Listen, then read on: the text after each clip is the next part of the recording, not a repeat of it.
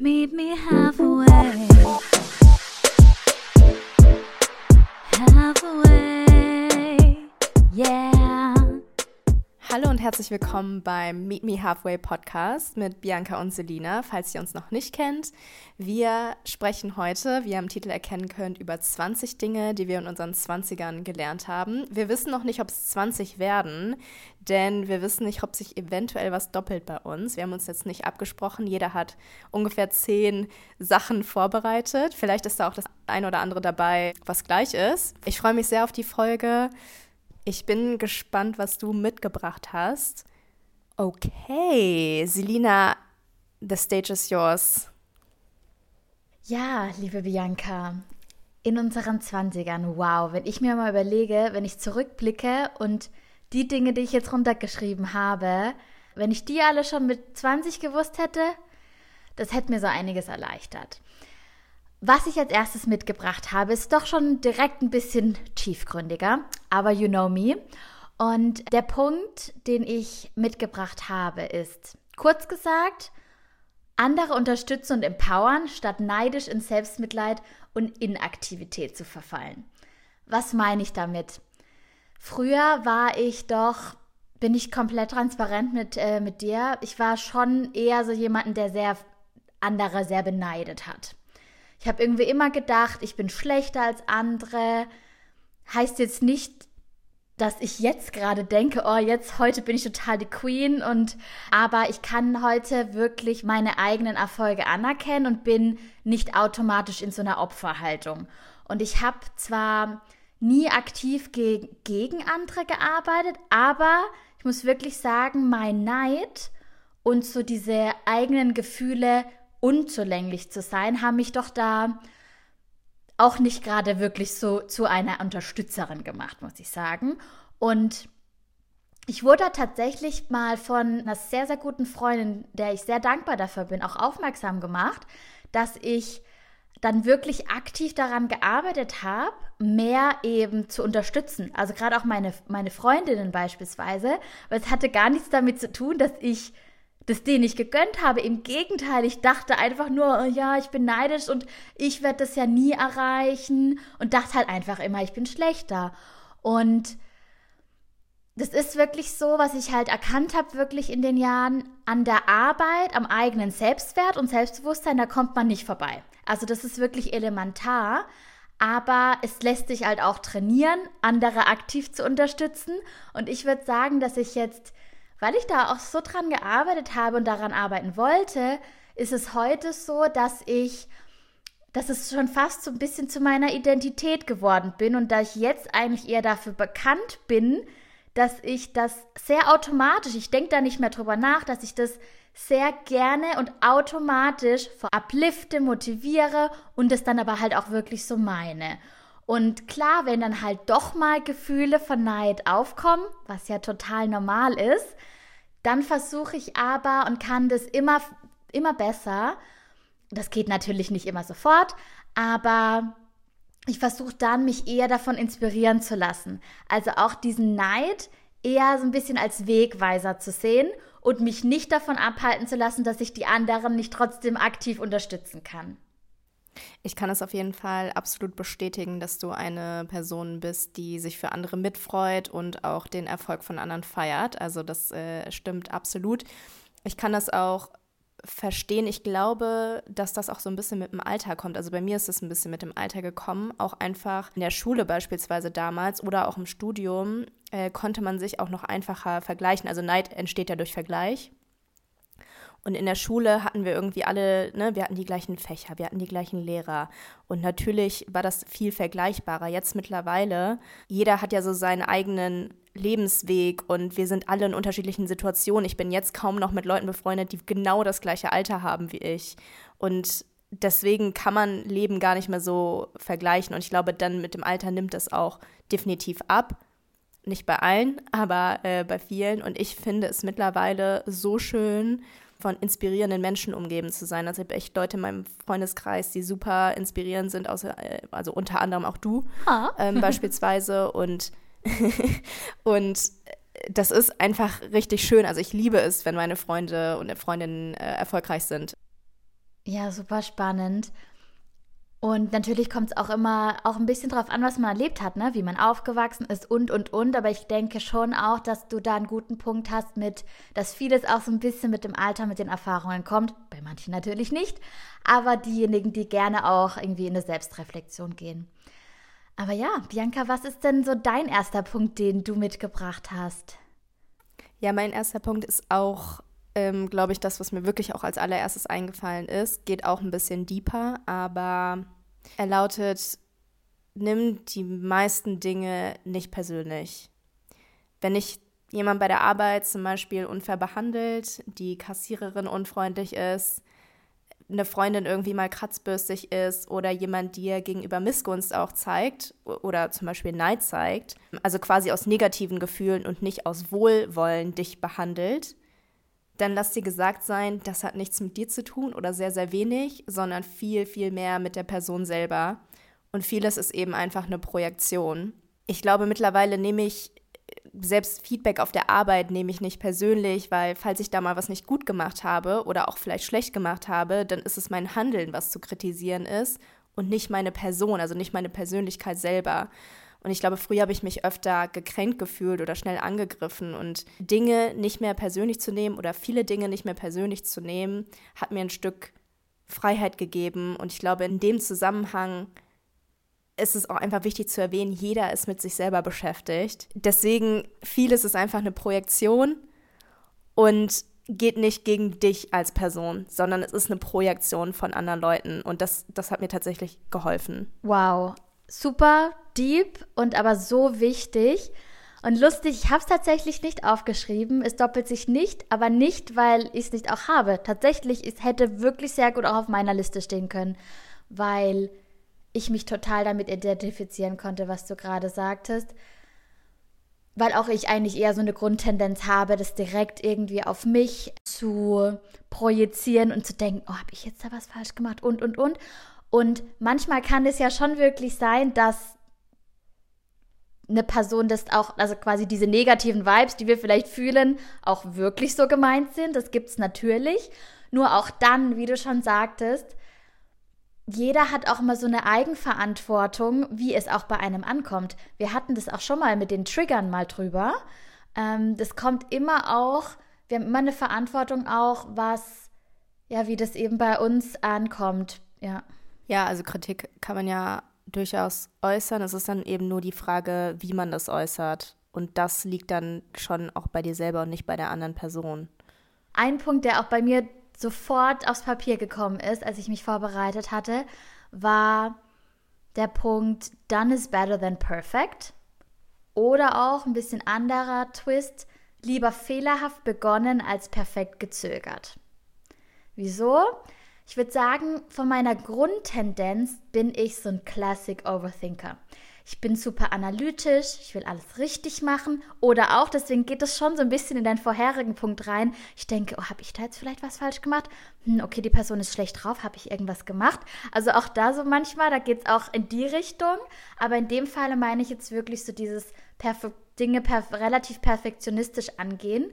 Und die PerfektionistInnen da draußen, die uns jetzt vielleicht auch zuhören, kennen das vielleicht. Man checkt alles irgendwie doppelt und dreifach, dass ja alles super ist und vor allem auch nichts schief gehen kann. Und wenn ich aber sehr reflektiert mit mir bin und auch ihr da draußen vielleicht mit euch seid, oft einfach auch aus dem Grund, dass man dann keinen Grund hat, abgelehnt zu werden oder dass eben dann auch man wenig Angriffsfläche bietet. Und oft hat es aber halt eher dazu geführt, dass ich erstens irgendwie todesgestresst war meistens unnötigerweise, also oft eben diesen Stress selber produziert habe. Und zweitens, bei Dingen, die ich manchmal einfach zu sehr durchdacht habe, ich mich dann entweder überfordert gefühlt habe oder nee, einfach wirklich mich überfordert gefühlt habe und dann manchmal gar nicht erst angefangen habe. Ähnlich beispielsweise vielleicht mit unserem Podcast-Projekt. Wie lange haben wir uns das schon gedacht? Und Du denkst und denkst und denkst und kommst aber nicht ins Tun. Ja, ich finde noch ein anderer oder ein anderer Begriff ist hier auch Just Do It. Ja.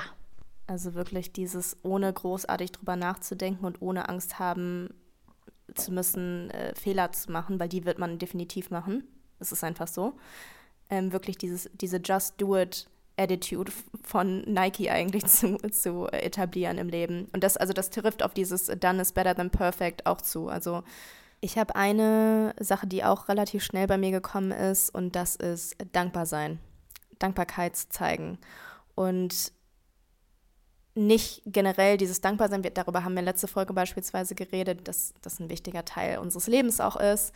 Ähm, ich meine im Speziellen hier, dankbar zu sein für die langweiligen Tage, und ich setze das in Quotation Marks, die langweiligen Tage oder Tage, die einfach an einem vorbeiziehen, wo nichts Außergewöhnliches Gutes passiert, aber eben auch nichts außergewöhnlich Schlechtes. Das wäre so ein, so ein Tag, den man als eine 7 von 10 bezeichnen würde. Ist so, ja, da erinnert man sich einfach wahrscheinlich nicht mehr dran, was man da getan hat. Und ich sage das, weil, und zwar habe ich letztes Jahr eine Story von einer Influencerin gesehen, die ähm, also die ist international tätig, die wohnt in Katar. Und ihre Tochter war im Krankenhaus. Also das, die, die Tochter war zu dem Zeitpunkt noch ein Baby. Und ich glaube, das Baby hatte eine Lungenentzündung. Also es war wirklich quasi, es lag im Sterben, sagen wir es so. Das Kind hat es geschafft, ist heute gesund. Aber die hatte, und sie und ihr Mann haben dann aus dem Krankenhaus eine Story gemacht und haben gesagt, Leute, seid dankbar für die Tage, wo nichts Außergewöhnliches passiert, die einfach langweilig sind, weil das ist gerade alles, was wir uns wünschen. In dem Moment, wo wir hier um das Leben unserer Tochter bangen, sind, seid dankbar für diese Tage, die ihr langweilig findet oder wo nichts Großartiges passiert. Und das hat irgendwie dieses, diese Dankbarkeit nochmal in eine ganz andere Perspektive gebracht, weil wir ja oft in diesem Modus sind, ne, wir wollen immer total, dass die Tage total geil sind und ne, das Maximum aus jedem Tag rausholen. Und ja, das, das stimmt auch zu einem gewissen Teil, aber die Realität ist nun mal, dass wir diese langweiligen Tage haben und auch die gehören zum Leben dazu. Und wenn man mal so eine Situation gehabt hat, wie beispielsweise, dass man um das Leben eines Angehörigen bangt, dann ist man dafür noch dankbarer. Und mir ist zum, zum Beispiel sowas noch nicht passiert, zum Glück. Aber das hat es nochmal alles in so eine Perspektive gebracht, dass ich auch für die sieben von zehn dankbar bin mittlerweile. Okay, ich, ich rede jetzt einfach los, weil wahrscheinlich ähm, hätte ich ansonsten kurz eine Pause machen müssen. Äh, du siehst es mir wahrscheinlich an. Es hat mich gerade sehr bewegt, dass du erzählt hast und äh, mit Sicherheit auch nicht nur mich, die, die das jetzt zuhören, mit bestimmt auch. Und bringt mich eigentlich schon was für so zu einem kleinen Bonuspunkt, den ich eigentlich nicht aufgeschrieben habe, aber ihr hört es vielleicht auch und du kennst mich auf jeden Fall auch, Bianca. Ich bin eine sehr emotionale Person und wenn ich, wenn du mir so eine Geschichte erzählst, dann kann ich nicht anders, dass mir einfach irgendwie Tränen in die Augen schießen, einfach aus einer, aus einer, ja, weil ich gern gerührt bin. Natürlich ist es nicht, dass ich da jetzt super traurig bin, weil es war einfach eine rührende Geschichte. Und oder auch eben einfach diese Dankbarkeit und das ist total recht. Und ja, eben, ich bin sehr emotional bei positiven Dingen, die mich auch rühren oder natürlich auch beim Negativen. Aber auch das habe ich gelernt. Es ist okay, emotional zu sein und es ist keine Schwäche. Ja, absolut. Ich glaube, man hat es auch an meiner Stimme ein bisschen äh, gemerkt, dass sie nicht ganz steady war, äh, weil die Geschichte mir auch immer, immer nahe geht. Ja, ich glaube, wir sind da beide äh, Personen, die da kein Problem mit haben, auch Emotionen zu zeigen. Von daher, was ist denn dein dritter Punkt? Mein dritter Punkt ist oder geht um mein Energielevel. Ich habe gelernt, dass es sehr wichtig ist, dass ich mein Energielevel verstehe, woher ich Energie bekomme und wie ich aber auch wieder auftanken kann. Und ich habe früher immer so gedacht, weil ich das ist sehr stark, wie ich wirke, sehr extrovertiert, kommunikativ, auch oft laut. Und ich dachte, ja, da bin ich so ein Extrovertierter. Und wenn ich dann unter Ma Massen von Leuten oder vielen Menschen bin, war ich irgendwann so überrascht, dass ich, dass mich manchmal keine super krassen Situationen aber irgendwie auslaugen und habe ich gar nicht so verstanden. Das heißt, ich habe so verstanden, dass man kann einfach auch so ein Mix sein zwischen introvertiert, extrovertiert oder auch dem Ganzen gar kein Label geben, weil bei mir ist es so, Begegnungen mit anderen geben mir Energie und was eben eher per se in eine extrovertierte Richtung geht, aber halt nur bis zu einem gewissen Grad.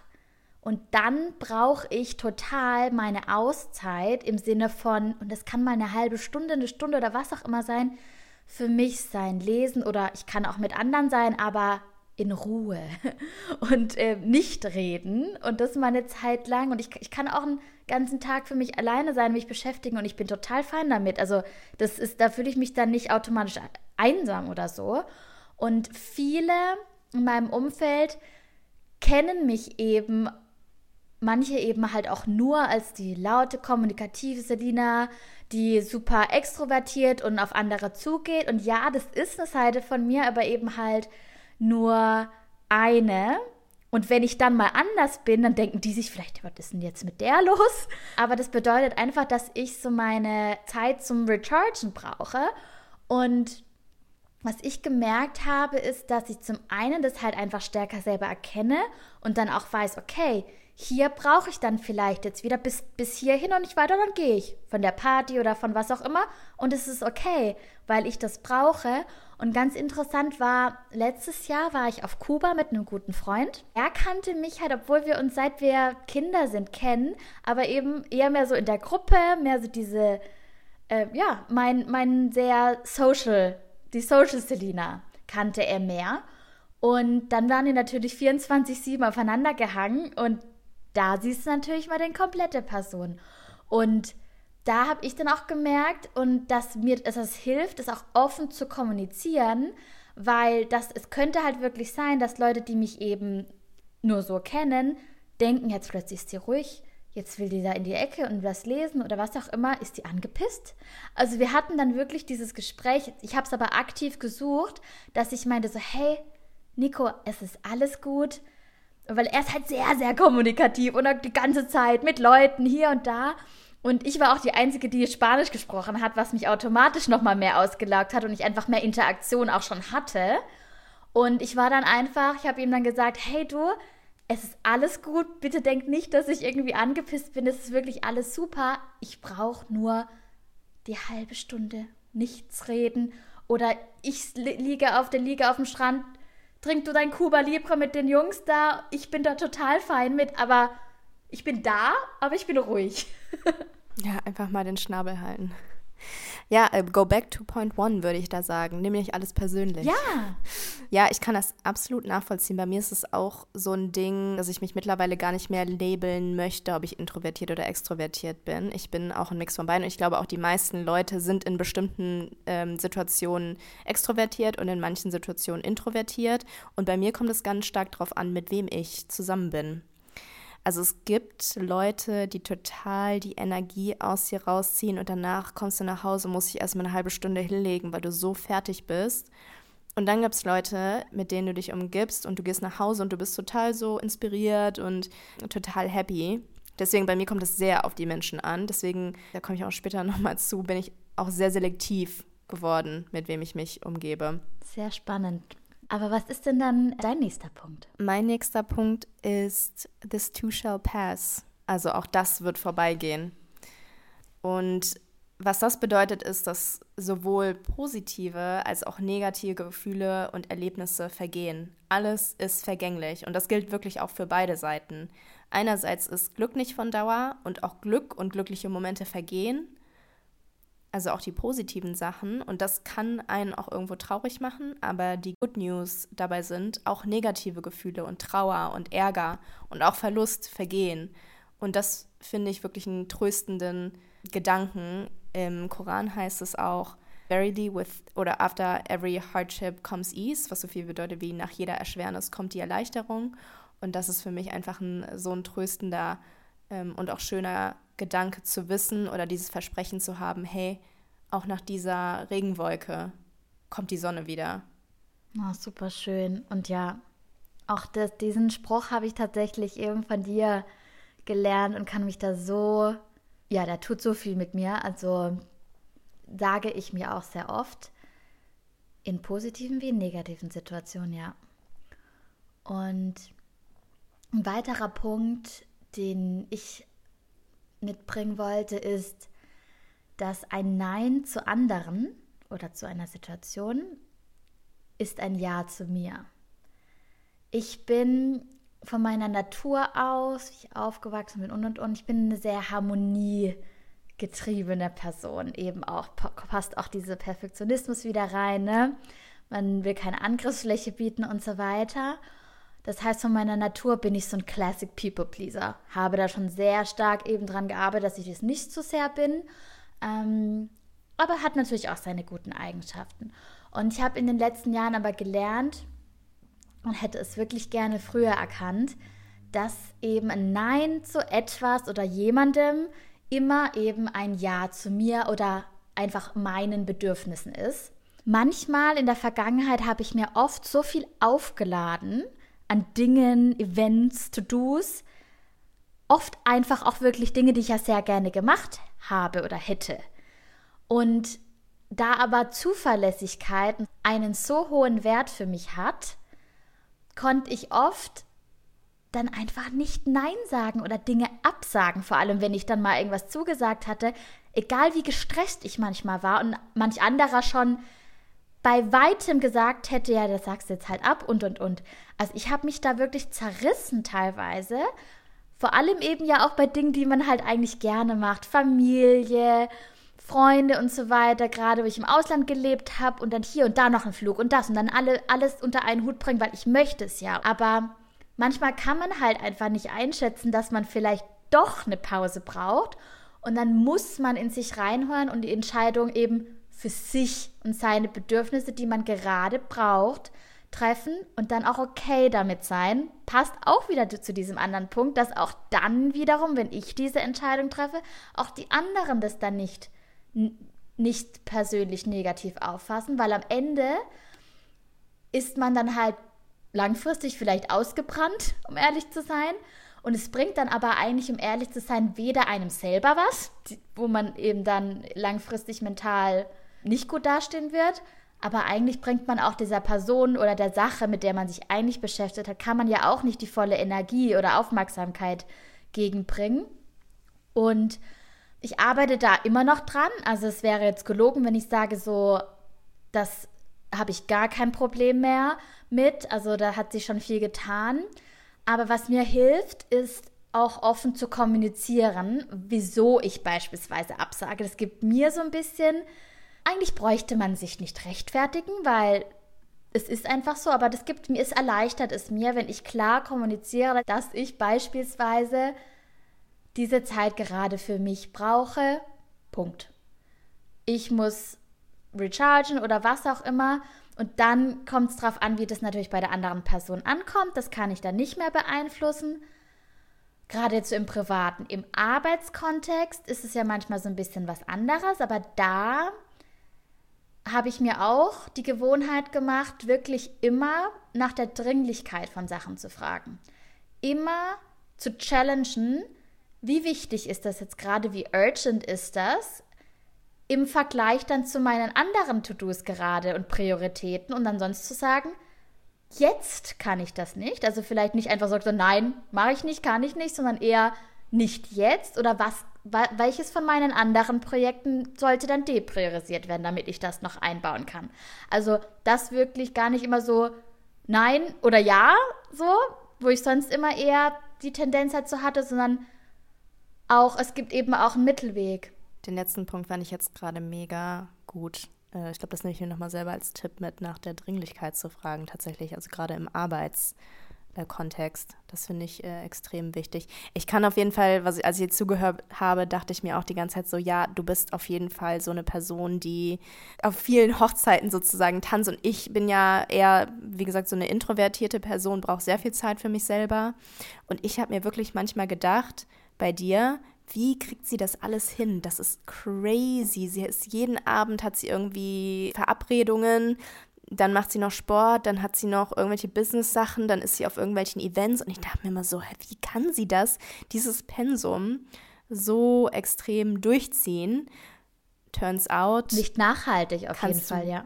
nicht in dem Sinne oder eben nur für bestimmte Phasen und dann brauchst du auch mal wieder quasi deine. Und es gibt mit Sicherheit Phasen, wo man sowas auch mal machen kann, aber man kann sowas gar nicht durchziehen. Aber ich habe das wirklich auch immer, äh, teilweise würde ich sogar sagen, bewundert. Ich dachte mir so, wie kriegt sie das alles hin? Wenn man das in den, in den Kontext setzt, ist, wie du das sagst, es ist nicht super nachhaltig, aber richtig gut, dass du es halt reflektiert hast. Mein vierter Punkt ist, Menschen und Dinge kommen und gehen. Und was immer bleibt, bist du selber. Deswegen bin ich ein Fan davon, eine Beziehung zu aller, aller, allererst mit sich selber zu kultivieren. Ich gebe mal ein Beispiel. Warte nicht darauf, dass Leute zu dir kommen und alles dir zufliegt. Sei okay damit, auch mal Dinge alleine zu machen und das auch ohne schlechte Gefühle.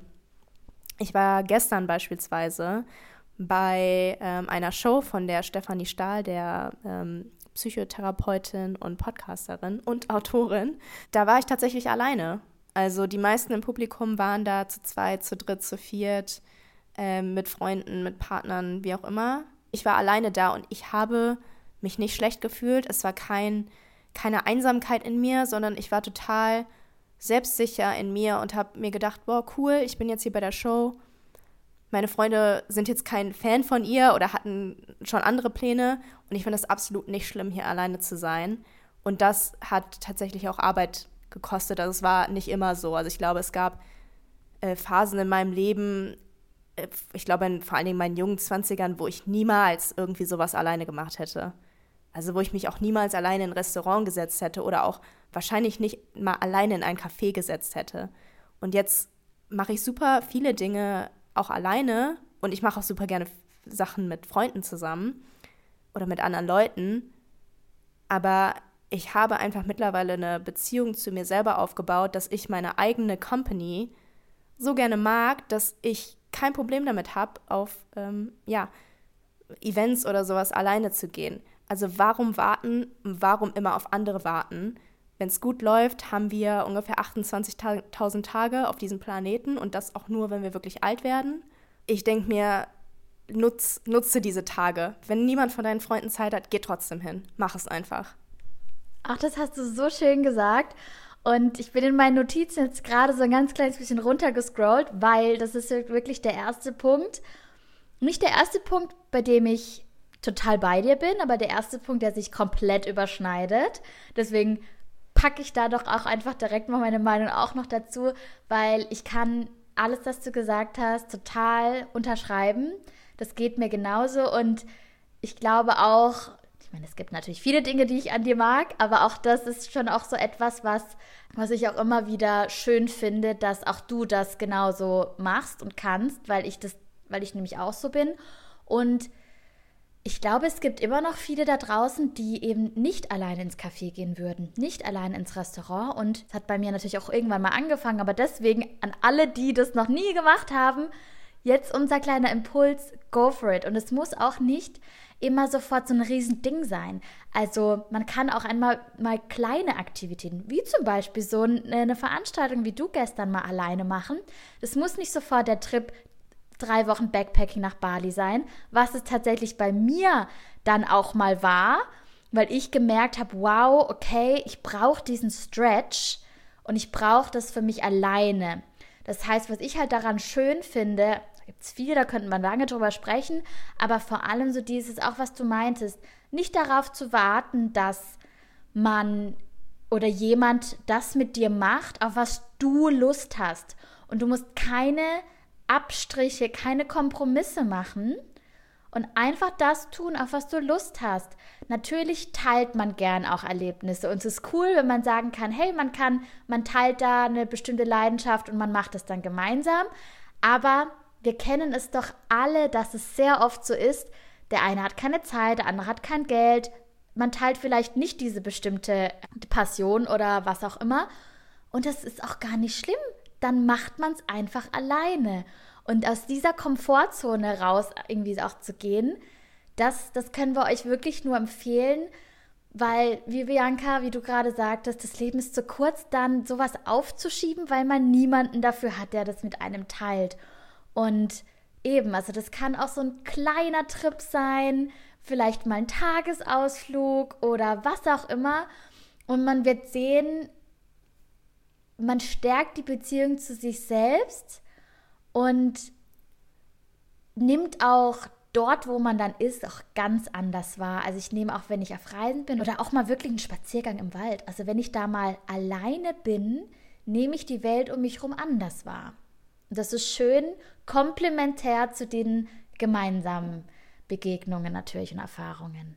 Ja, also absolut. Mir fällt gerade ein, wir könnten dazu vielleicht auch mal eine, eine Folge machen. Also ähm, ja, Beziehung zu sich selber oder auch Dinge, Dinge, die man machen kann, um quasi eine Beziehung zu sich selber zu kultivieren, weil ich glaube, äh, da sind wir beide schon Queens quasi drin. Ja, super gern.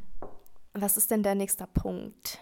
Du hattest vorhin schon mal ganz kurz das Thema Menschen und mit wem man sich umgibt, glaube ich, kurz angerissen. Und das ist wirklich einer meiner Punkte, den ich noch mitgebracht habe, dass ich erkannt habe, es ist wichtig, verbringe deine wertvolle Zeit mit Menschen, die dir gut tun. Vielleicht habt ihr schon mal davon gehört, dass man die fünf Menschen, mit denen man sich am meisten umgibt, dass man schon fast zu diesen wird, also die einem sehr, sehr stark beeinflussen. Und klar ist es so, Familie kann man sich nicht aussuchen. Und sind wir ehrlich, manche haben ein super inniges Verhältnis mit der Familie, freundschaftlich, was auch immer, und manche aber halt nicht. Und das ist auch okay. Und es kann auch was zwischendrin sein. Also es muss auch kein super schlechtes oder mega Verhältnis sein, es kann halt ein normales Verhältnis sein. Und manche Personen, eben sei es Familie oder sei es Freunde, sind auch manchmal nur in Maßen gut für dich oder für einen.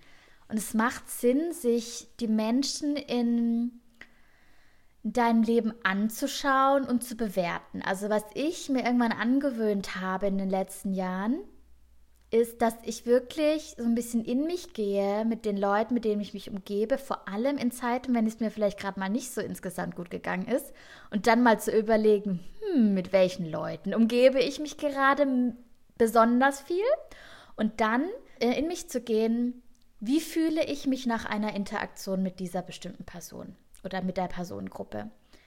Würde die Person diese extra Mile, die du vielleicht gerade gibst oder öfter gibst, auch für mich gehen? Allgemein auch gesagt, was gibt mir die Person und was kann ich natürlich auch geben? Oder bin ich aber vielleicht die einzige Person, die hier was gibt?